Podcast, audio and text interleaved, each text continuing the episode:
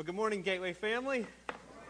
Good to see you on this rainy morning, but we're glad that we can come together and worship the Lord. As we continue our journey through the Gospel of John, I want to ask you this morning have you ever noticed how differently believers handle trials and difficulties? Different people can approach the same situation, handle it very, very differently. Some people seem to face difficulties being able to stand fast, full of lots of peace. We've all known the believers who have had a cancer diagnosis and when so many in the world would be so worried and anxious, they're full of peace. The person who's been ostracized for their faith by family members, coworkers, or friends at school, yet they have peace, even though they've been ostracized. The person who's been hurt by the sins of others, instead of growing bitter, they have peace. So we all know the people who have peace in the midst of difficult days. And it's really remarkable to watch, to watch God's grace give them peace in the midst of those days. But we also know lots of people who name the name of Christ we face difficult days without a lot of peace, don't we? If we're honest, we could all name people who have faced sickness with a lot of fear, who face being cut off from their friends with a lot of anxiety, the people who've dealt with all sorts of other troubles in life, being hurt by others, and it turns to bitterness.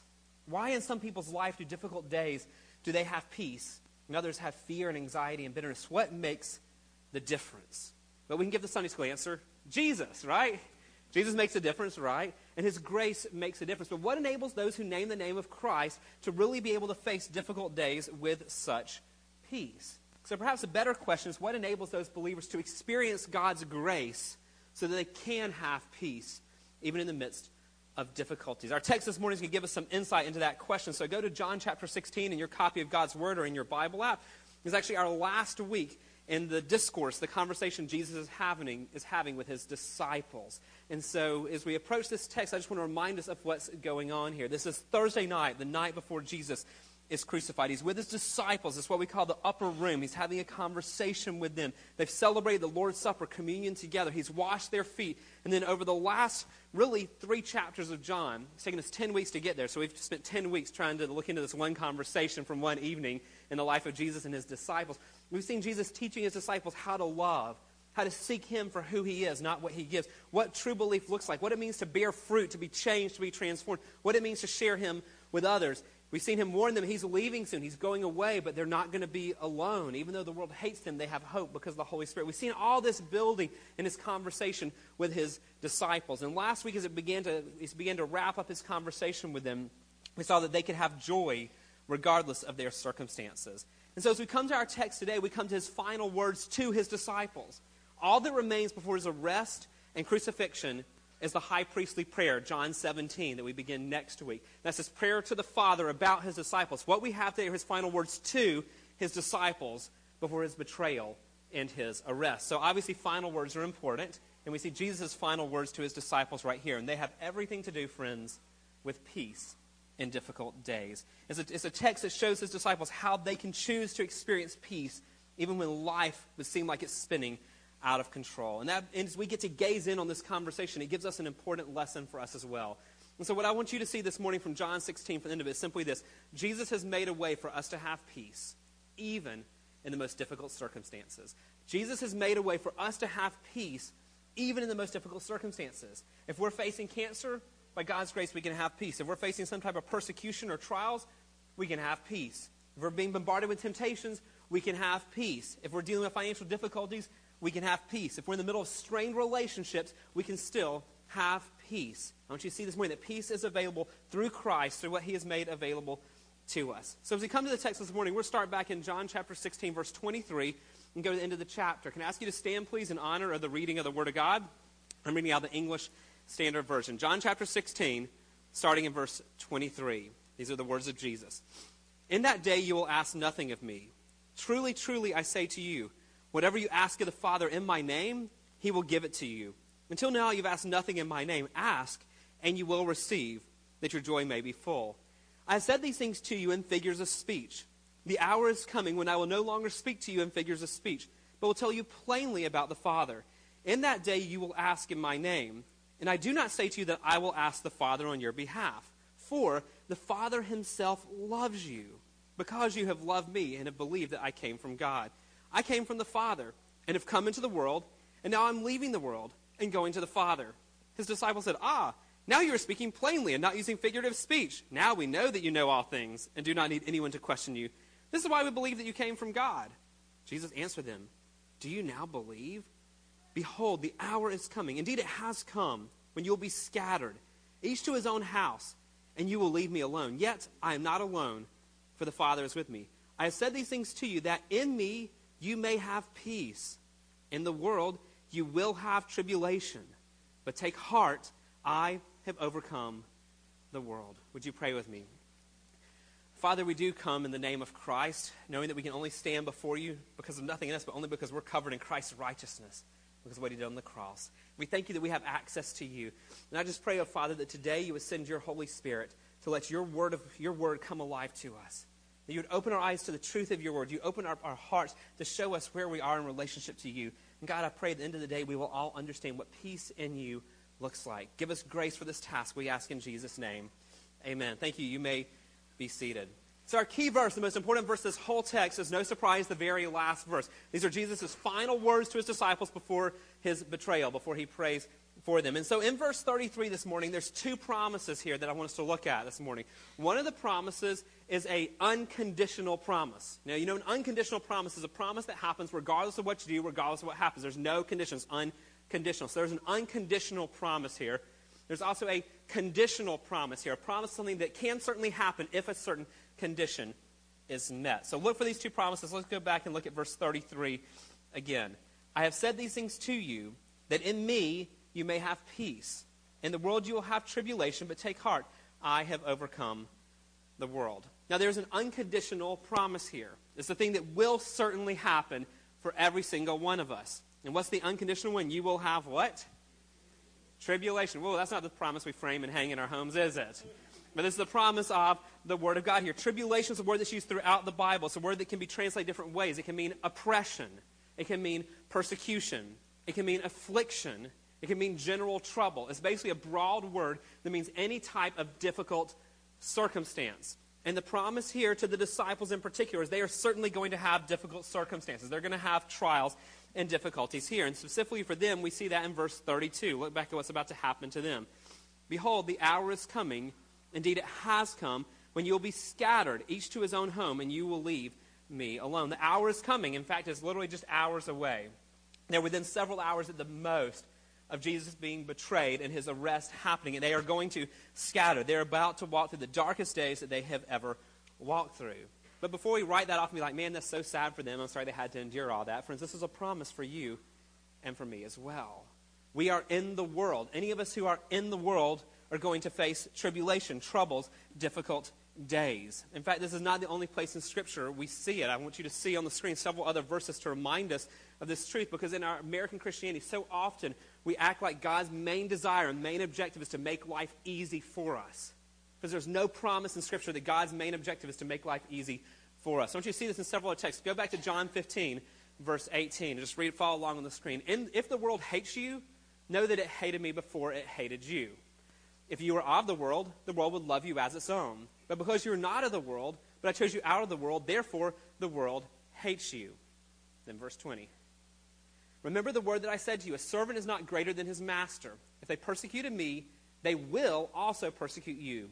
They kept my word, they will also keep yours. Again, not the promise we like to frame and hang up in our house, is it? The world hates Jesus, they're going to hate his followers. We see this also in the book of Romans, chapter 8, verses 16 and 17. The Spirit himself bears witness with our spirit that we are children of God. Okay, we like that part. That makes us feel good. Now, verse 17.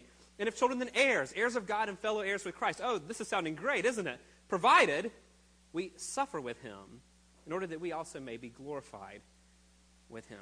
Again, it's not just limited there. The book of Philippians, chapter 1, verse 27 through 29. Only let your manner of life be worthy of the gospel of Christ so that whether I come and see you or I'm absent, I may hear of you that you're standing firm in one spirit. Now, we like this for like youth discipleship settings. It's a great verse for that. With one mind, striving side by side for the faith of the gospel. And then verse 28 hits. And not frightened at anything by your opponents. Wait, wait, what's this? Life, I'm going to have opponents? Yeah. This is a clear sign to them of their destruction, but of your salvation, and that from God. And verse 29 For it has been granted to you. What is God giving to us? It's been granted to you that for the sake of Christ you should not only believe in him, but also what?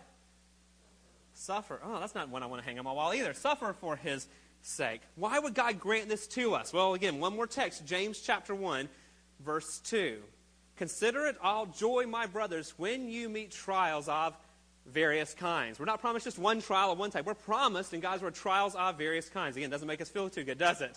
For you know that the testing your faith develops steadfastness. And then verse 4, and let steadfastness have its full effect, that you may be perfect and complete, lacking, excuse me, in nothing. God allows these trials in our lives. We live in a broken and fallen world. There's going to be sickness. There's going to be broken relationships. There's going to be difficulties. There's going to be sadness in this world. And God has not promised to rescue us from this, part of the effects of the curse and the fall. But God, in His sovereign plan, is allowing them in our life because He is going to use them to make us mature and complete. So far from the promise that God is giving us an easy life, rather the testimony of Scripture is that we're going to have a lot of difficult days in life. But guess what? God is bigger than them. He's going to use them. And what we're seeing this morning is He's going to give us peace in that. If it was just simply life's going to be tough, hang in there, that wouldn't be too good of a message for us. But what we see back in John chapter 16 this morning is Jesus has made a way for us. Even though we're going to have difficult days, He's made a way for us to have peace, even in the midst of those difficult days that certainly are going to come in life. So go back to John chapter 16, verse 33. I want you to see this offer of peace that He gives to us. He said, I have said these things to you that in me you may have peace. In the world you will have tribulation, but take heart, I have overcome the world. So the unconditional promise is you're going to have difficult days in life. But there is a conditional promise here that can happen. And that is not you will have peace, but you may have peace. Friends, what is peace? How would you define peace? I think so often we define peace by what it's not, not what it is. If you ask me what is peace, my first thought is going to be the absence of war, or the absence of conflict, the absence of sickness, the absence of strained relationships. And so often we define peace by what is not. But what is peace? Can I give you a definition of peace that I like? I think peace is contentment and trust in the goodness of God. Peace is not just the absence of something. That's something circumstantial. That's something outside of me. We said we can have peace in us. That is peace in us. That is contentment. That is trusting in the goodness of God. That's not based on my surroundings. So Jesus has made a way for us to have peace inside of us, for us to have contentment and trust in His goodness even when life is falling apart, whether it's relationships or sickness or some other trial that we're in. How can He promise us this? How can Jesus give us such a peace? And the answer is the very thing we saw last week the cross. Just we saw last week how the cross makes a way for us to have joy, the cross too is what makes a way for us to have peace. Again, back to verse 33. I have said these things to you that in me you may have peace. In the world you will have tribulation, but take heart, I have overcome the world. What's Jesus talking about? Overcoming. This is a word in the Greek tense that means it's something that has ongoing victory that will always last. It's completed action that has carrying on effects here. Jesus has won a victory that can never be undone.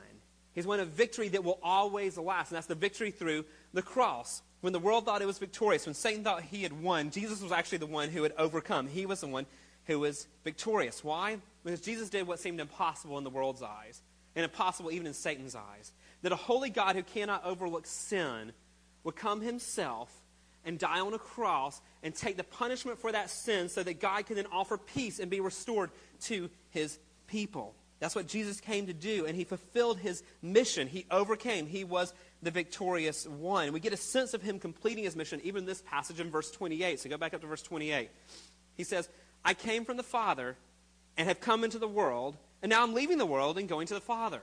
But why is Jesus leaving? Because he accomplished what he came to do. He came to seek and to save the lost. He came to die and to rise again to defeat death so you and I could be restored and have peace with God and peace one with another. And he's accomplished that. His mission is done. There's no reason for him to stay. He can return to the Father. He did what the Father had called him to do. And look at what happens with that. Because of what Christ did on the cross, because he overcame the world, because he completed his mission, we now have peace with God. Romans chapter 5, verse 1 tells us what he accomplished. Taylor, if you'll put that one up on the screen for us. There we go. Therefore, since we have been justified by faith, we have peace with God through our Lord Jesus Christ. Because Jesus overcame, because he was victorious, he completed his mission, friend, we have peace, not with ourselves, we have peace with God. We've been restored to a right relationship with God. But the good news is it doesn't stop there. We're going down to Romans chapter 15, verse 13. We can have peace in our daily lives with one another and even in the midst of our trials. May the God of hope fill you with all joy and what? and peace in believing, so that by the power of the Holy Spirit you may abound in hope. Friends, this is not something that's based on your circumstances. It doesn't matter how much life feels like it's spinning out of control. Because of the cross, if you've been reconciled to God and have peace with God, you can have peace in believing, joy in believing, abounding in hope, no matter how awful life around you seems to be. How is that possible? Well, further down in Romans 15, Romans chapter 15, verse 33, we find the answer. May the God of peace be with you. Friends, how can we have peace even when life seems like it's falling apart? Because God is with us. Because of the cross, because of what Christ did, overcoming the world, being victorious, He's made a way for you and I to have peace with God. God's presence, the God of peace Himself, is with us no matter what we face, whatever financial trials we face, whatever tribulations we face, oppression we face. It doesn't matter. God of peace is right there with us. The cross made a way for us to have the presence of God, to have God with us so we can have peace even in the most difficult circumstances. So, again, the unconditional promise that we're seeing here is that you're going to have difficult days. That's going to happen. But there's a conditional promise, back to the verse 33 here for us, and that in verse 33 is, In the world you will have tribulation. That was the unconditional, not the conditional. I've said these things to you that in me you may have peace. So now the big question for us becomes how does the may have become a will have? How do we have this conditional promise that we can have peace in difficulty? How does that become our reality? How does that become what we experience every moment of every day? Well, I think our text gives us two ways, and they're pretty simple, but they're pretty profound. So think about it this way if our peace comes from God's presence, the way that we're going to have peace in this life is the presence of God. And how do we get the presence of God? How do we experience it practically in our daily lives? two ways here. Number one, we let the Spirit of God open up our eyes to the Word of God. Let the Spirit of God illuminate the Word of God. Look back at verse 25. It's a little bit cloaked and veiled here, but I think this is what this is saying. Verse 25 I have said these things to you in figures of speech. The hour is coming when I will no longer speak to you in figures of speech, but will tell you plainly about the Father. Now, it's true, Jesus has used a lot of imagery. He's talked about vines and branches, his father's house, a woman, and childbirth. He's used all sorts of images to convey truth. He's even washed their feet to make a point on all this. And these images were confusing to the disciples. You look throughout John, the disciples are pretty confused a lot of time, aren't they? They don't get, excuse me, what Jesus is saying. But they will get what Jesus is saying. You flip ahead to Acts, and what do you see in Acts? These very confused disciples are no longer confused. They understand. It's plain to them. These very timid disciples are now bold. Why? because the Spirit of God, the one Jesus has been telling them is coming, that they're not going to be alone, fills them. He opens their eyes to the Word of God, and all these confusing images to them become plain, become clear to them. And friends, if we are in Christ, we have the very same Holy Spirit within us that filled the disciples. The very same Holy Spirit who opened their eyes and took these images and made them plain to them, and took these images and taught them through this and gave them boldness. That same Holy Spirit is with us. And so, friends, if we want peace in difficult days, we must have the presence of God in our life. And how do we daily, practically experience the presence of God? We let the Holy Spirit of God who fills us open our eyes to the truth of the Word of God so we understand who He is. Friends, if we want peace, we must have God's presence. We're not going to have God's presence if we neglect the Word of God in our lives. God could choose to reveal Himself by writing His words in the sky, but He chose to reveal Himself instead by putting in a book for us. And we as believers so often long for peace and long for joy and long for life to be easier and better, and we never open this. And we wonder why we don't have God's presence in our lives, and we ignore his very clear, very plain revelation to us, friends. If we want peace, we're not going to have it apart from his presence. We're not going to have the fullness of his presence unless we are going to the Word of God. Not just because it's some duty, thinking back to what we saw several weeks ago, because there's a delight in it. God has spoken. Not just spoken, He's given us the Holy Spirit so that what He's spoken will become plain and clear to us that we might know Him. So if we want peace, we, go to, we seek God's presence, and we do so through the Spirit of God opening up the Word to us. There's a second thing I see in this text I think helps us understand how we have peace by having God's presence. And that's pretty simple as well. We pray. We pray. We talk to the Father. Look at verse 26 in this text. In that day, you will ask in my name. And I do not say to you that I'll ask the Father on your behalf. Now, we're going to stop there. When he says, You'll ask in my name, that's just an image of prayer for us. Who are we asking? We're approaching the Father. Primarily in Scripture, our prayers will be directed to the Father in the name of Christ. We come covered in Christ's righteousness so we can approach the Father in prayer. But then if you've read verse 26, I don't know if this kind of rubs you wrong when you first read it. It kind of made me stop and think on this. In verse 26, Jesus says in the middle of it, I do not say to you that I will ask the Father on your behalf. Well, wait, wait, what's going on here? Jesus, I thought you said you intercede for us, Romans 8. You, now you're saying you don't talk to the Father on our behalf. What, what's going on here? Well, what the point of this is, is he's not saying he doesn't intercede for us. Scripture doesn't contradict Scripture. His point here is, is very simple. He doesn't have to persuade the Father to listen to us. He's not having to arm twist the Father to listen to our prayers. He's not going, okay, God, I know they're a mess. I know, Father, I know they're really, really messed up. But come on, just one more time. Please listen to this one prayer. It's going to make a big difference in life. Please, please, Father, would you listen to this one prayer? He's not having to do that. The Father is eager to hear our prayers. He's eager to listen. And look, verse 27 makes that very clear. Why does Jesus not have to arm twist the Father to listen to our prayers? Verse 27 For the Father himself loves you because you have loved me and have believed that I came from God. Friend, the Father loves us. When he sees us, he no longer sees your sin or my sin. If we believe in Christ, he saw all that on Christ. And not just he took away our sin and put it on Christ, he took all of Christ's righteousness and put it on you and on me. And so when we approach the Father and we approach the throne room, he sees Christ covering us. And so he invites us in. He welcomes us into his throne room. With eagerness, the Father invites our prayers. With eagerness, the Father listens to our prayers. With eagerness, the Father answers our prayers. He loves us so much, he made it possible. Verse 28 I came from the Father. Whose idea was it that Jesus would come and die in our place? It was the Father's. He came from the Father. Jesus came to do what the Father sent him to do. Friends, the Father would have been very just and still very holy and just if he condemned all of us for our sin. But in his great mercy, he didn't do that.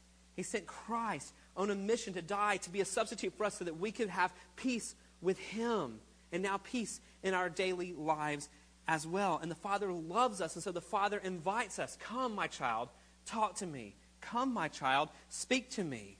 And so, friends, if we want peace in life, not only do we go to the Word of God, but we talk to the Father. So, again, the question is how much of the time are we seeking the Father's ear when we're struggling in our difficult days? How much of the time are we going to the Father saying, Father, you've invited me to come before you? Are we responding to his invitation to come and to talk to him? Friends, Jesus has made a way through the cross for us to have peace. Peace that comes from God's presence daily. And God's presence daily we experience most as we read his word with the Holy Spirit's help and as we pray with the Holy Spirit's help back to him. So even the most difficult days, friends, if you and I will seek God's face in his word, if we'll go to the Lord in prayer and talk to him, we have his presence. He's promised that, and we can have peace no matter the circumstances. In fact, this is so important. I want you to see it one other place in Scripture. Philippians chapter 4 is probably a text you know well, but it has everything to do with what we're looking at this morning. Philippians chapter 4, verse 6. There's a command here. Do not be anxious about how much? What word is that? Oh, that still sounds weak. Don't be anxious about some things. What is it? Anything. Don't be anxious about anything. Don't be anxious about your finances. Don't be anxious about your strained relationships. Don't be anxious about your medical conditions. Don't be anxious about your future. Don't be anxious about all the things going on in the world today. Don't be anxious about anything. Friends, there's so much in the world we can be anxious about. And God says, don't go there. Be anxious about nothing. Do not be anxious about anything. Rather, what do we do to not be anxious? But in everything by prayer and supplication with thanksgiving, let your requests be made known to God. Now, verse 7, this beautiful promise. If we will replace anxiety with seeking God's presence, what do we get instead? Verse 7. And the what of God? The peace of God, which surpasses all understanding, will guard your hearts and your minds in Christ Jesus. Friends, do you see the connection here? The very thing Jesus is talking about in John 16? We're going to face difficult days. That is a promise of Scripture. But if we seek God's presence in those days because of what Christ has done on the cross, and we go to Him today through His Word and through prayer, we can have peace regardless of the circumstances. Years ago, friends, when I was, I was reading through Philippians one summer when I was away on a mission trip in another country, as I was working through this, I kept feeling like I was missing something. And I went back to this text one day, in the middle of it, the Lord just arrested my attention. I stopped in this because all these years I've made this connection. We don't need to be anxious, we need to pray. It's not just we need to pray, we need to pray with a certain attitude here. We need to pray according to Philippians 4 6, but everything by prayer and supplication with thanksgiving. Friends, again, what is peace? It's contentment. It is trusting in the goodness of God. And if I have peace, if I want peace and trusting in God's goodness and His contentment, that means I can find something to be thankful about even in the most difficult of days. And friends, if we will go to the Lord in prayer, not just in prayer, God, life is awful, fix it. We go to the Word finding things to be thankful about, even on the difficult days. God's promises as we bring our requests with thanksgiving, with contentment, with trusting in His goodness, He will give us a peace that the world will not be able to understand. Friend, Jesus has made a way for us to have peace even in the most difficult circumstances. In the language of John 16, it comes from abiding. In the language of Philippians, it comes from prayer with thanksgiving, but they're really one and the same thing. And friends, if we do that, I think there's a verse in Romans 12 that tells us what our life can be like. So, Romans chapter 12, verse 12 simply rejoice in hope, be patient in tribulation, be constant in prayer. Friends, there it is. There's peace, there's prayer, there's joy, all wrapped up together into what the normal Christian life should be for us as we seek to know the Lord. Christ has made a way for us to have peace with God, to have peace in our daily lives, peace with one another, even the most difficult circumstances. As we wrap it up this morning, I want to tell you the story of someone who found peace even in awful, awful circumstances. So you got to take a step back in history with me to 1874. There was a lady named Horatia Spafford. Aren't you glad names are a little bit different today, right? So Horatia Spafford in 1874 was the wife of a prominent lawyer in Chicago. She and her husband have four children. So in 1874, she takes her children on a voyage to Europe, leaves the U.S. As they're going across the Atlantic Ocean, their boat hits something and it begins to sink. Miss, Miss Spafford and her husband were strong believers. So she gets her four children together knowing they're about to go down in the icy waters of the ocean. She gets her children together and prays over them, prays for God to save them. then she prays, Lord, if that's not your will, would you let my children be willing to die for your will? So she prays over her kids. The boat goes down. They all go in the water. All four of Miss Spafford's children drown. She's floating in the water. Her children are dead. And someone pulls her out of the water and puts her on a rescue boat. She gets taken to the other side of the ocean, and she wires a telegraph message back to her husband with two words saved alone. That is, in friends, in the world's eyes, some of the most awful thing that anyone could experience. To experience a shipwreck in the ocean, to think you may die, to watch all four of your children die, and to come to the other side and really have nothing. Can you have peace even in something as awful as that? Well, she did. I'm not saying she did not have sadness and grief. Sadness and grief are okay, they're human emotions God gave us. But in the midst of her sadness and grief, she had peace. And to describe her peace, she wrote it down. And it may be words that are familiar to you. So this is what, how she describes the peace she has after her four children died. When peace like a river attendeth my way, when sorrows like sea billows roll, whatever my lot, thou hast taught me to say, It is well, it is well with my soul. Every time we sing It Is Well, we're singing that as a testimony of one who lost all four kids in the ocean and can say, It is well with my soul. She goes on to say, Though Satan should buffet, though trials should come, let this blessed assurance control that Christ has regarded my helpless estate and has shed his own blood for my soul. She goes on, My sin, oh, the bliss of this glorious thought. My sin, not in part, but the whole, is nailed to the cross, and I bear it no more. Praise the Lord, praise the Lord, oh, my soul. You see, in the midst of her sorrow, the thanksgiving she's found for the cross, she's bringing her supplications before the Lord with thanksgiving. And listen to how she looks heavenward. Last stanza of that hymn that you may have sung. And Lord hates the day when my face shall be sight. When the clouds be rolled back as a scroll, the trump shall resound, and my Lord shall descend. Even so, it is well with my soul. And then, as we've sung it before, it is well, it is well with my soul. It is well, it is well with my soul. Friends, that was a testimony of Mr. and Mrs. Spafford after their four kids died. Because they found that Jesus had made a way for them to have peace, even in the most difficult circumstances. And, friends, that can be your testimony and mine as well if we look to what Christ has done for us so that we have access to the Father and we go to experience his abiding presence, the whole theme of what we've seen in John over and over. Friends, we're not saved so we don't go to hell. We're saved so that we might know Christ, that we might know God and have an abiding personal relationship with Him. And as we have an abiding personal relationship with, it, with Him, as we study His Word, as the Spirit of God teaches us through it, as we pray back to Him, as we experience God's presence, it doesn't matter what's happening around us because we can have peace because of His presence with us. Well, in this text, we focus on the fact that we can have peace even in the most difficult days. But, friends, I woke up this morning, I was thinking about this, and I was praying over this text, and God convicted me. Basically, I felt the impression of the Holy Spirit basically speaking to me, saying, Grady, it's one thing to have peace in difficulties. Why then do you lack peace on your easy days? So I don't know about you, but we look at texts like this, and this is sometimes, if you're not in a trial right now, it's this forward thinking thing that, you know, well, okay, this will give me grace so I have peace when life gets difficult. But, friends, this is peace for all circumstances in life.